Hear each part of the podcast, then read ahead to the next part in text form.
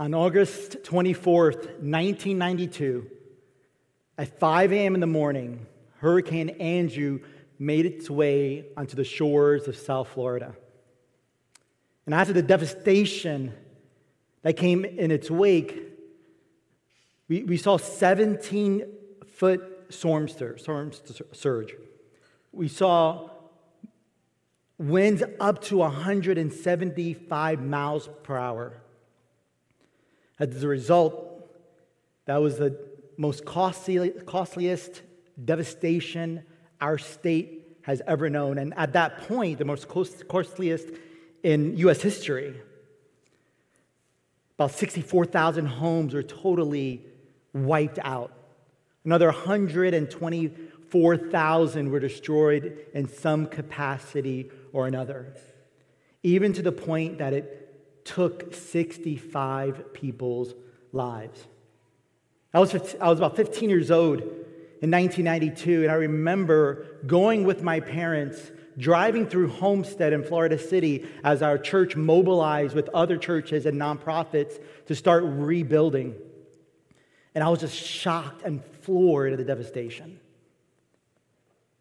But then I saw something beautiful happen different people from different walks of life, different churches, denominations, ethnic backgrounds, different community organizations working together for one cause to rebuild. I remember learning a lesson from my parents during that time. And was that, lo- is that loving thy neighbor is not just done when it's convenient, but when it's needed. Now, we're in the second week of our sermon series called Rebuild. We've been taking a look at the book of Nehemiah and considering the year that we're in now, 2021. We've gone through so much this past year. A lot of it we just don't want to think about. We just want to leave it in the past. But we all know, we're wise enough to know 2020 is not gone. We just changed one digit for another. And we're still facing many of the same circumstances, obstacles that we did last year. But the question for us is are we going to stay in a rut? Are we, by God's power and His grace and His mercy, are we going to stand up as a church, followers of the Lord Jesus Christ, and start to rebuild? I want to ask you a question. It's not one of those kind of pastor rhetorical questions just to kind of transition from the intro to point one. This is a serious question. Matter of fact, if you're taking notes, get a pen, get a pad, and I want you to write down your answer to this question.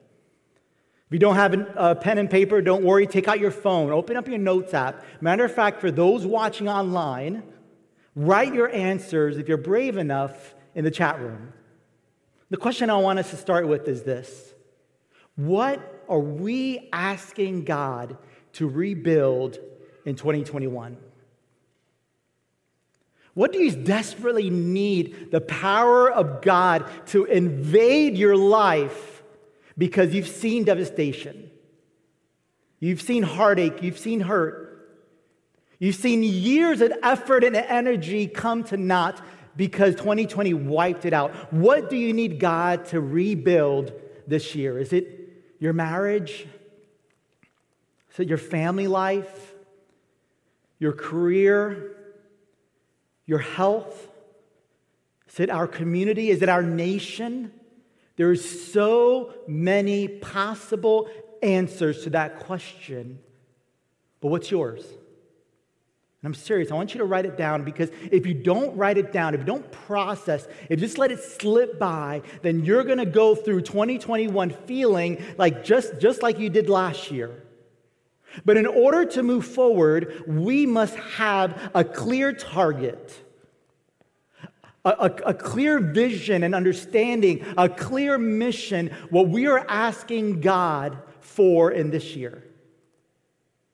And so many of you guys are answering that question, and I'm sure uh, at least a few of you are looking at what you wrote down and saying to yourself, not a chance in the world. God cannot rebuild this. I know God built the world and the universe, but God this is done. Stick a fork in it. Tim, this is done. And if that is you, be honest. Be honest with God. But I, if that's you this morning, I just want to let you know the book of Nehemiah is for you. This sermon is for you because you've lost hope. And I've been there. We've all been there. And we need to go to God and ask Him to renew our strength. But the reality is, as we're going to see this morning, that God specializes in bringing life out of death, hope out of despair, beauty from ashes. Yes, I know you feel stuck, but where you're at is not where you're going to remain. There is glory on the other side. God is speaking to you today, telling you it's time to rebuild. And I've seen God do marvelous acts before. It's one of my privileges of being a pastor, of being closely connected with many families, especially those who are hurting. I've seen marriages that were on the brink of divorce, and God radically infuses His grace, love, and mercy. It was hard work. A lot needed to be rebuilt, but God, by His glorious grace, rebuilt marriages. I've seen Him heal families.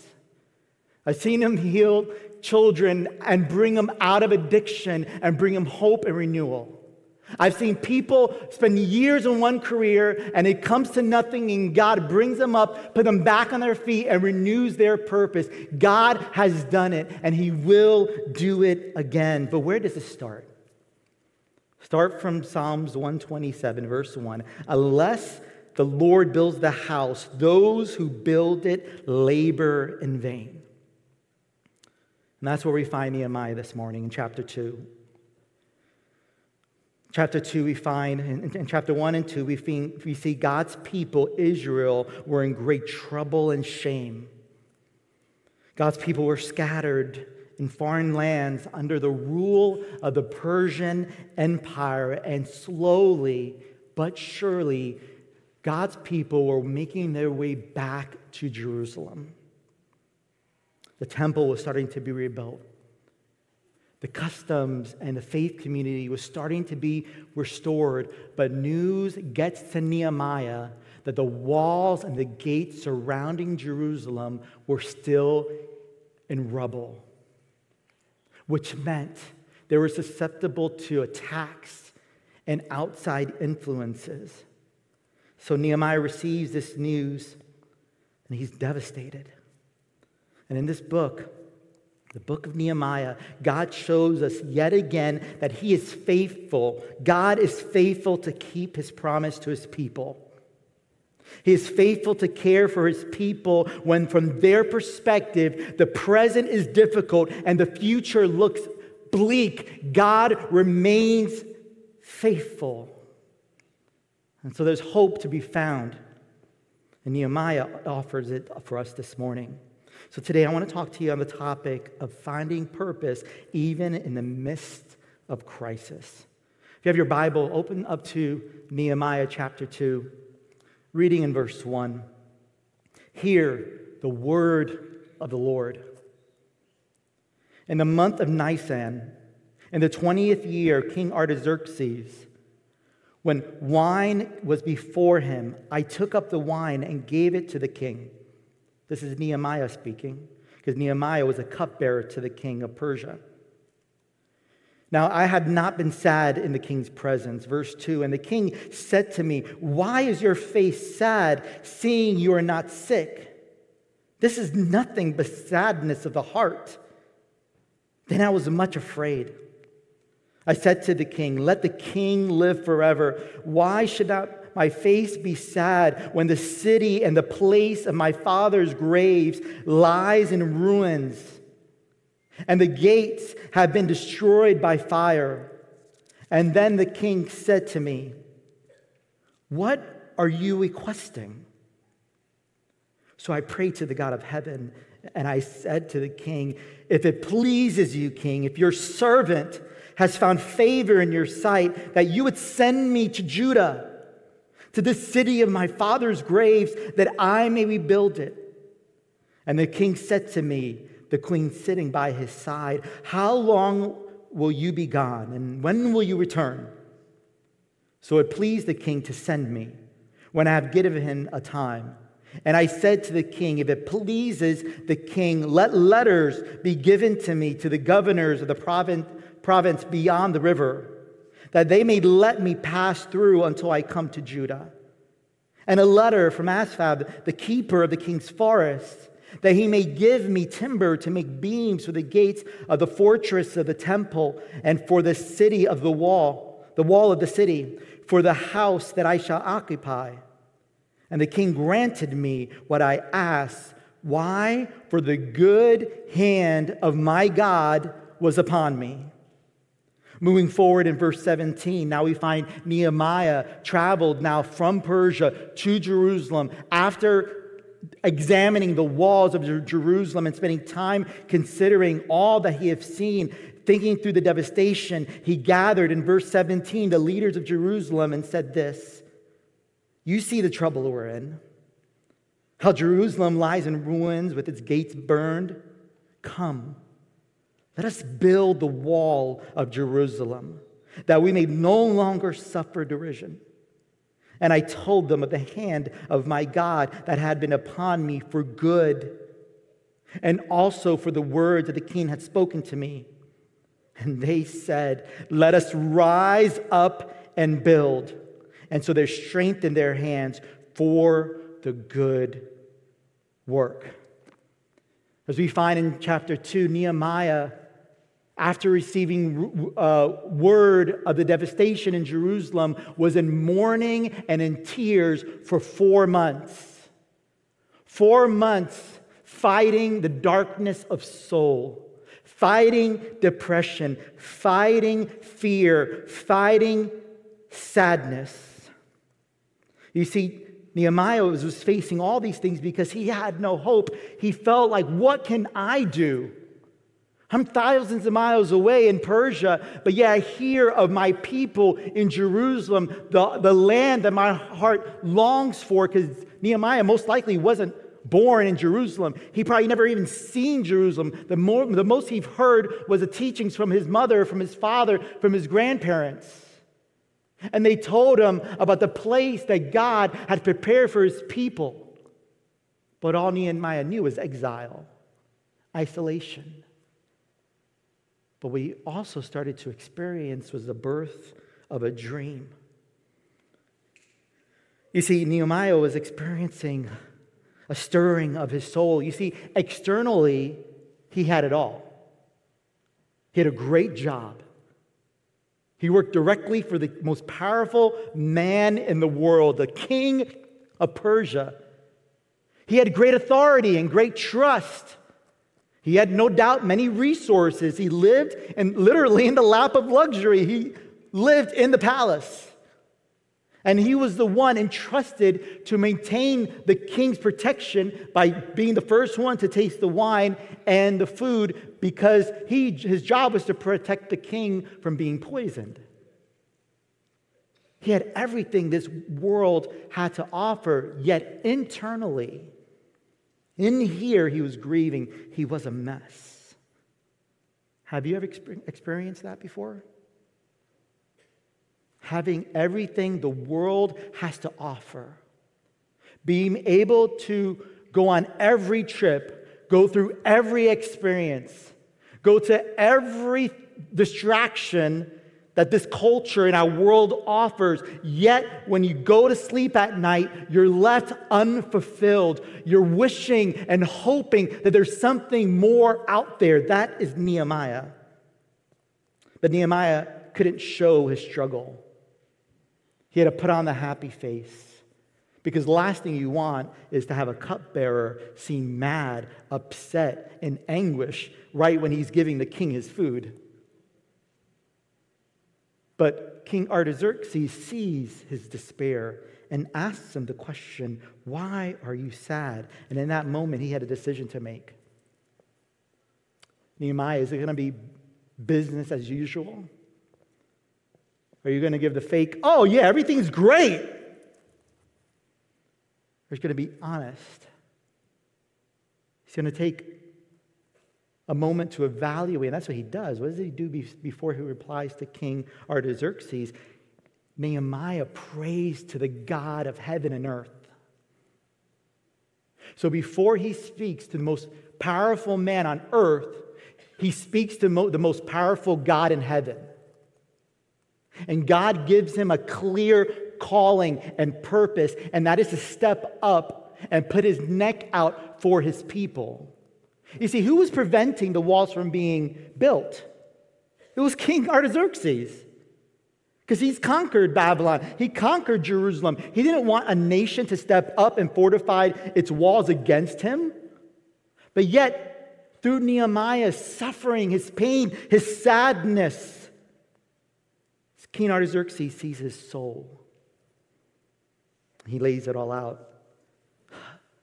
How can I be happy how can all this satisfy me when the graves of my forefathers are in ruins? The walls to protect the children and the women and the men are ruined, where my faith community, my people are in disarray. How can I be satisfied by everything around me when my people live in anguish? To Nehemiah's surprise, King Artaxerxes says, Well, he doesn't say, None of my business, none of my concern. I'm sorry to hear that.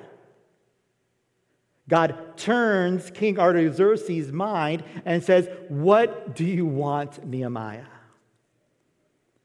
I think that's a fitting question for us. What do you want? What is your purpose? What is your calling? You see, Nehemiah goes to God and he refuses to let fear and sadness continue to live rent free in his mind and his soul. And that's what fear and sadness wants to do, right? They want to live rent free in your life, in your mind. They want to keep you in bondage, keep you in shackles. But Nehemiah makes the decision no longer am I going to live in fear of the future. No longer am I even going to live in fear of the king, but I'm going to step out because I know beyond a shadow of a doubt what God is calling me to do with my life. And so in prayer, he brings it all to God. There was once a man who asked, who was asked, What did you gain by praying to God? And after thinking about it for a few moments, he replied, I've gained nothing. But let me tell you what I've lost in prayer. I've lost anger, my ego, depression, insecurity, and fear of death.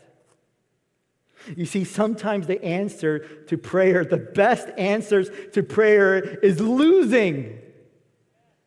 Losing those things that would keep us in chains and in shackles. And God, through prayer, people, this is the gift of prayer. Prayer is not just some superficial religious activity that good Christians should do to feel better about themselves. Prayer is not even us giving our wishes to God.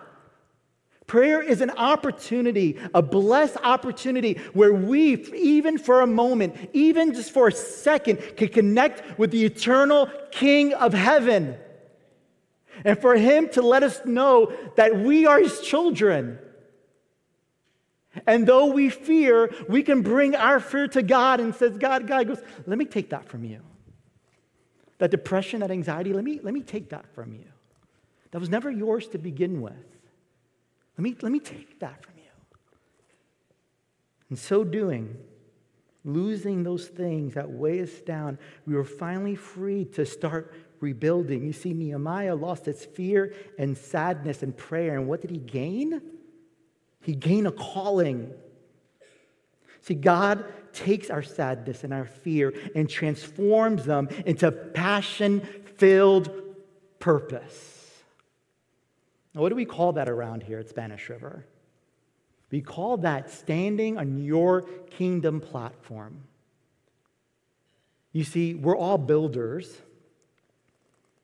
We're all living for a name, for a purpose. The question is, Whose kingdom are we building on the platforms that we're given? The platforms are your opportunities, your talents, your spheres of, spheres of influence. This is a platform. What do you communicate on your platform? Some people build their kingdom. So it's all about fulfilling my goals, my dreams, my desires. It's about making me happy. I am the queen, I am the king. Other people spend their life and their days building someone else's kingdom. I live for my spouse, I live for my kids. And so you make these people king and queens, princes and princesses over your life who reign over your life.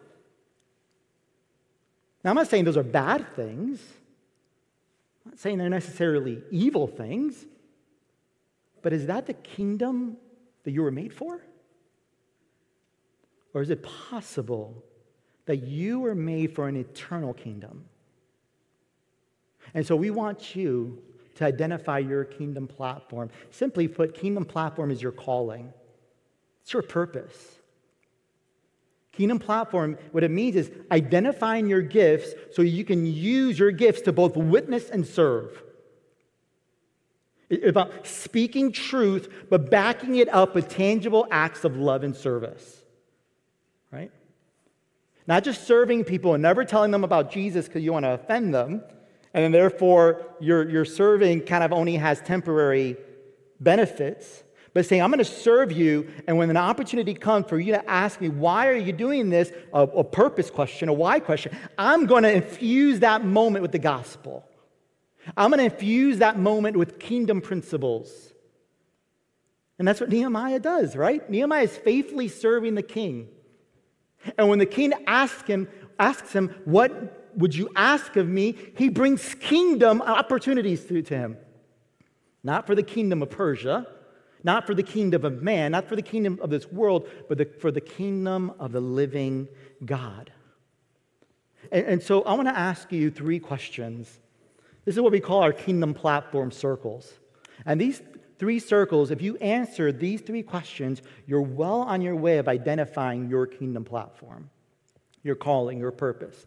And the first question is Who are your people? Where is your place? And finally, what is your passion? Who are the people that God has placed in your life? These are the people you're concerned about. The people you probably run into or face or interact with on a daily basis.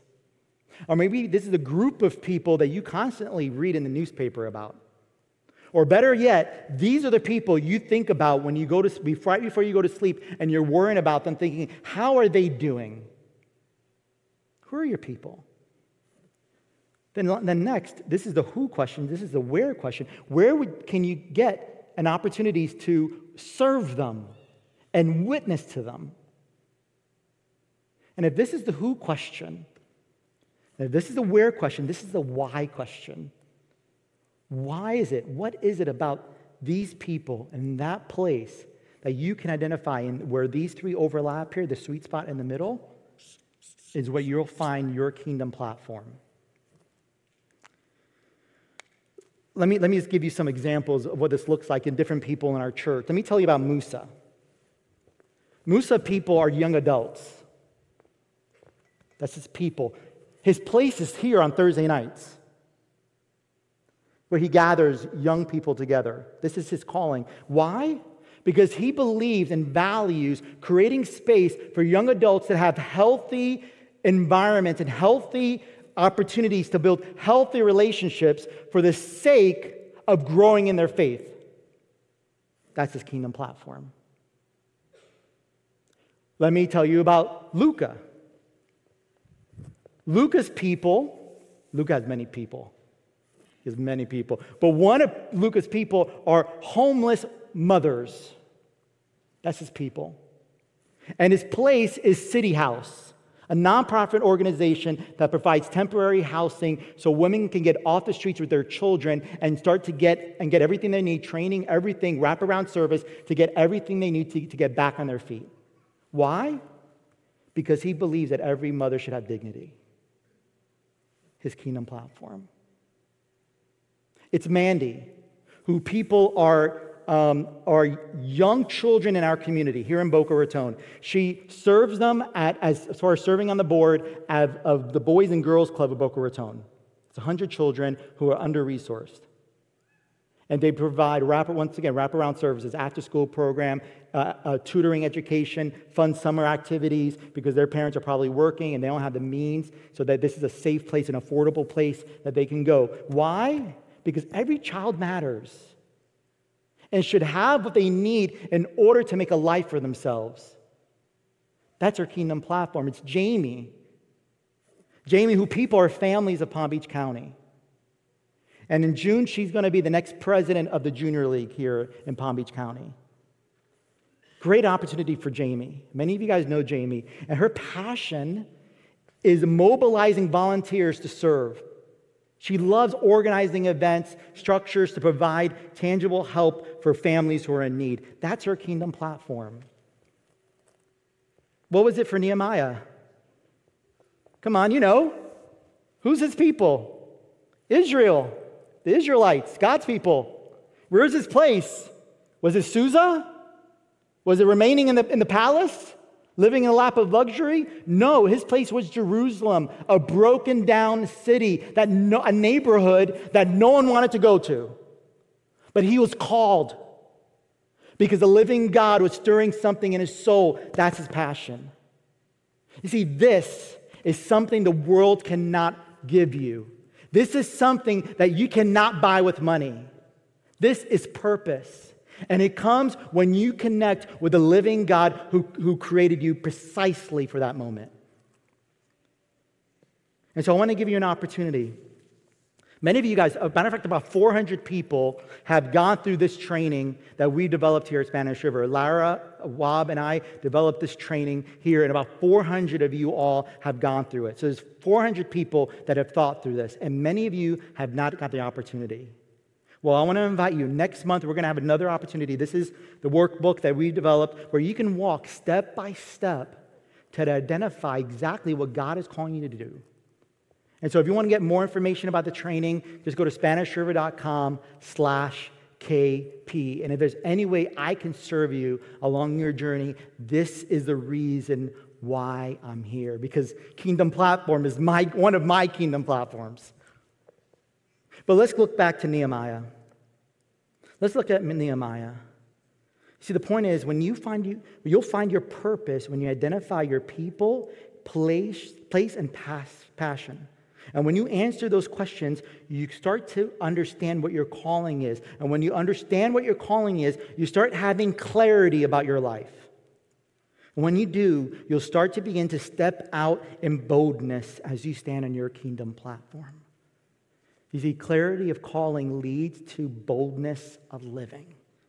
And that's the, transmi- that's the transformation that we see in Nehemiah's life. You see, courage, boldness, is not the absence of fear, but rather is the boldness to press forward in the face of adversity. We all have fear. If you're dealing with fear right now or anxiety, you're a human being. You're not alone. We all face it. The question is, what are you going to do with that fear? Are you going to allow the fear keep you on the bench, on the sidelines? Or are you going to trust in the living God, pull from the resources that He offers you, and step out in boldness so you can start making an impact in the world that God has placed you in? You see, notice Nehemiah's boldness is not rooted in pride or self reliance, but is completely founded in God and connected to it by both prayer and fasting. And perhaps there is no greater gauge to measure one's dependence upon God than the time they spent in prayer. And so perhaps your first step in 2021 is to reconnect with God through prayer. But notice what Nehemiah does, and let's, let's wrap up our time with this idea. Nehemiah spent his entire life sacrificing himself, his own livelihood, for the sake of another man's kingdom. Literally, he could have been poisoned at any time. Nehemiah didn't know, but he was willing to do that. He was giving his life to a man. But then everything switched. A new chapter in his life was starting to be written. And he realized no longer am I going to live for a man. I'm going to live for God, and God is sending me out to his people. Nehemiah says to his king, No longer am I going to sacrifice, myself for you, but I'm going to give my life for my people. You see the switch? So many of you here are listening, watching online, and you're, you're saying to yourself, I'm done sacrificing myself for other people. I know there's, there's more to life than this. And you hear God calling you, and you're saying, Yeah, I want to make a difference in my community. I want to tell people about Jesus. I want to serve them. I want to do it in a way that excites me and a way I can use my gifts, but I don't even know where to start. We start, as we start everything, by looking to Jesus. Jesus was the one who reigned on the throne room of heaven, the creator of the heavens and earth. Yet Jesus went to a broken place He came into this world born unto a virgin. He came into a sinful world. And all of us, the Bible says, have been ransacked by fear, which is why we're dealing with the issue to rebuild in the first place.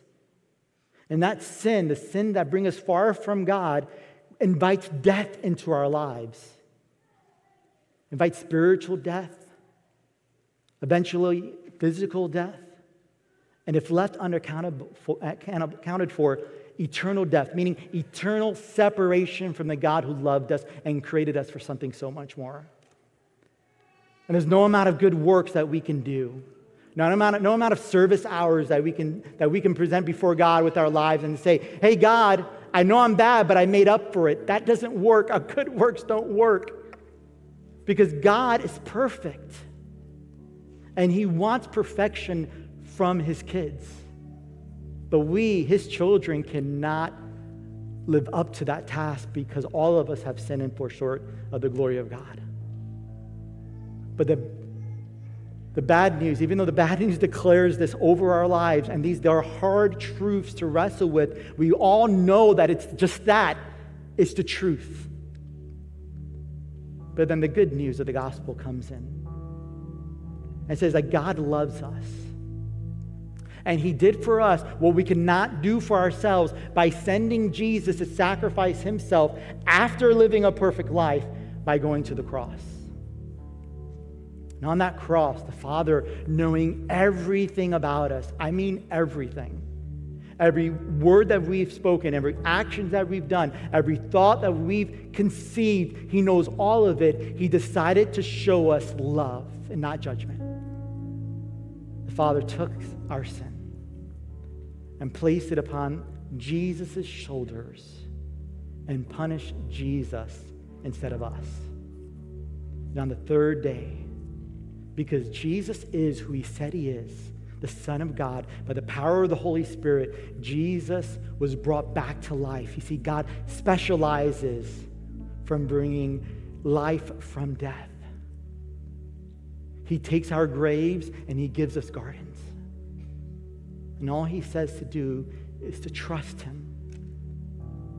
To, to get trust him with our lives by saying, Jesus, I've went my own way. I know I'm going down a road to disaster. I understand that. I want something new. I need you to guide me. I need you to shepherd me. I need you to save me. Jesus, I need you to forgive me.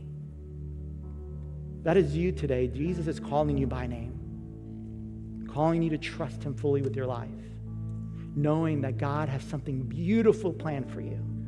God wants to bring resurrection to your life. He wants you bring, bring you wholeness to your life. He wants to bring healing to your life. But it starts by hearing the words, Come, follow me. And us saying, Yes, Lord. That is you. Will you pray with me? Lord Jesus, we come to you this morning confessing, Lord, that we are far from you and our sin has led us astray. Lord, we're done living for other people's kingdoms. We're done living even for our own kingdom. Lord, we want so much more, and we know it's found in your kingdom. Lord, you've created us with eternity in our hearts, and therefore it is only eternity, you who can satisfy. Jesus, would you forgive us of our sins? Would you, re- you renew us and give us strength? Would you lead us to greener pasture? Jesus, we give you our lives because you first gave us yours. And in Jesus' name we pray. Amen.